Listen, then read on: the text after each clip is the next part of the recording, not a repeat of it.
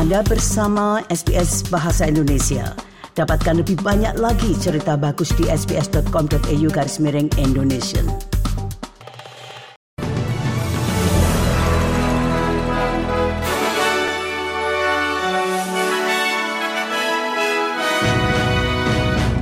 Berita terkini SBS Audio Program Bahasa Indonesia untuk hari Jumat 15 Desember 2023.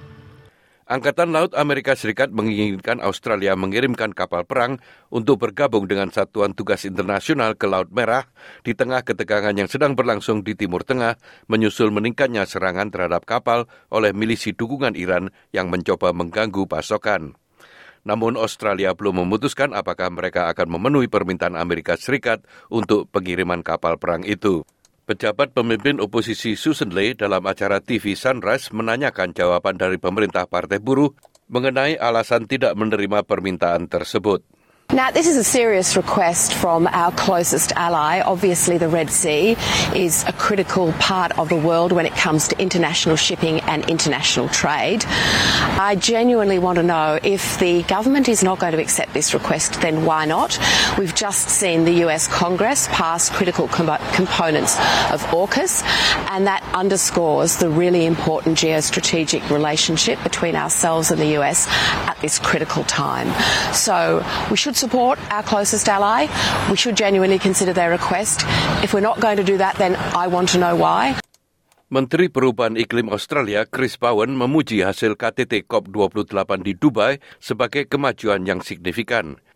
Keputusan terakhir menyerukan transisi dari bahan bakar fosil ke dalam sistem energi dengan cara yang adil, teratur dan merata sehingga dapat mencapai net zero pada tahun 2050 sesuai dengan seruan ilmiah.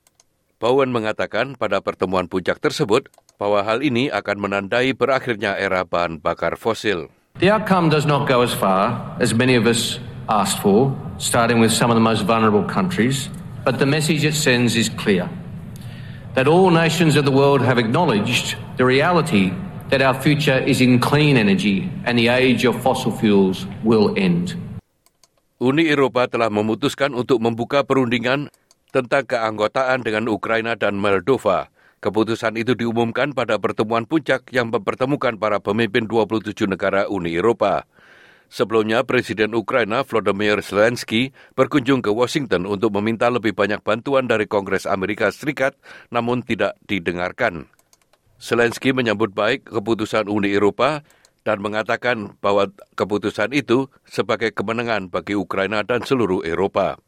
Presiden Dewan Eropa Charles Michel mengatakan keputusan ini harus menunjukkan kepada rakyat Ukraina bahwa Eropa mendukung mereka.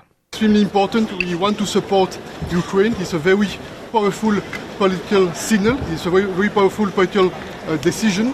Uh, and today and tonight, I, I, I think uh, to the people of um, Ukraine, we are on their side, and this uh, decision made by the uh, member states uh, is extremely important for the credibility of the European Union. Sementara itu, Presiden Rusia Vladimir Putin mengatakan penguatan kedaulatan di berbagai bidang merupakan prioritas utama negaranya. Mengenai operasi militer khusus terhadap Ukraina, Presiden Rusia mengatakan operasi itu hanya akan berakhir setelah mereka mencapai semua tujuannya.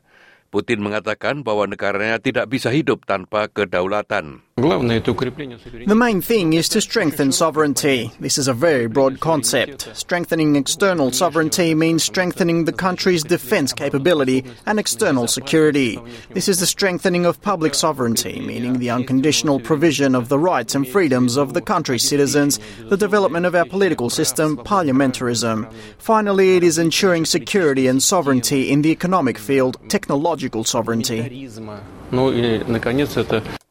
Empat menteri pemerintahan di Jepang telah mengundurkan diri karena skandal penggalangan dana yang diduga menyebabkan lebih dari 5,2 juta dolar berakhir dalam dana gelap. Jaksa Tokyo telah meluncurkan penyelidikan korupsi terhadap mereka. Sebuah survei di Jepang menemukan dukungan terhadap Partai Demokrat Liberal yang berkuasa telah turun di bawah 30 persen untuk pertama kalinya sejak tahun 2012. Pemimpin oposisi Peter Dutton telah dinamakan politisi yang paling tidak dipercayai di Australia. Menurut hasil jajak pendapat dari perusahaan Roy Morgan pada tahun 2023, Peter Dutton mengungguli mantan Perdana Menteri Scott Morrison sebagai orang yang paling tidak dipercaya di Australia.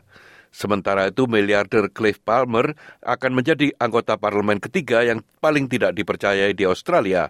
Namun pada faktanya, ia sudah pensiun dari dunia politik. Puluhan ribu siswa kelas 12 di New South Wales hari ini menerima hasil Australian Tertiary Admission Rank atau ATAR mereka. 69 ribu siswa di seluruh New South Wales telah menyelesaikan HSC mereka dengan 55.523 memenuhi syarat untuk mendapatkan ATAR. Data dari Pusat Penerimaan Universitas mengungkapkan 49 siswa menerima nilai ATAR tertinggi sebesar 99,95 persen, 12 di antaranya perempuan dan 37 laki-laki. Mereka dari gabungan sekolah negeri dan non-pemerintah. Premier New South Wales Chris Minns mendesak mereka yang tidak mendapatkan hasil yang mereka inginkan untuk tidak berkecil hati dan ia mengatakan bahwa masih banyak jalur karir yang bisa ditempuh.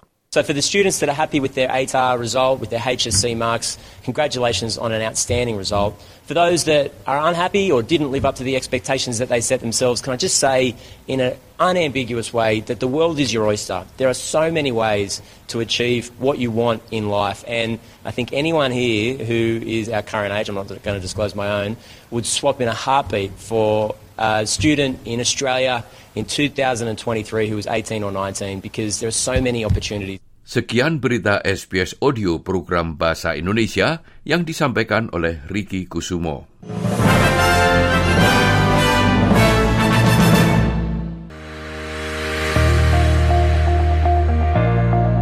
Anda masih mendengarkan siaran SBS Audio program Bahasa Indonesia.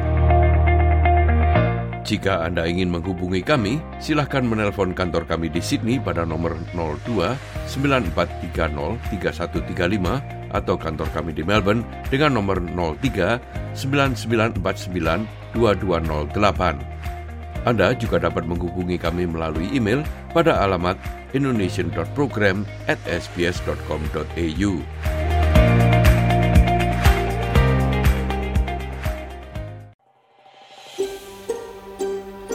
Sukai, berbagi, komentar. Ikuti SBS program Bahasa Indonesia di Facebook.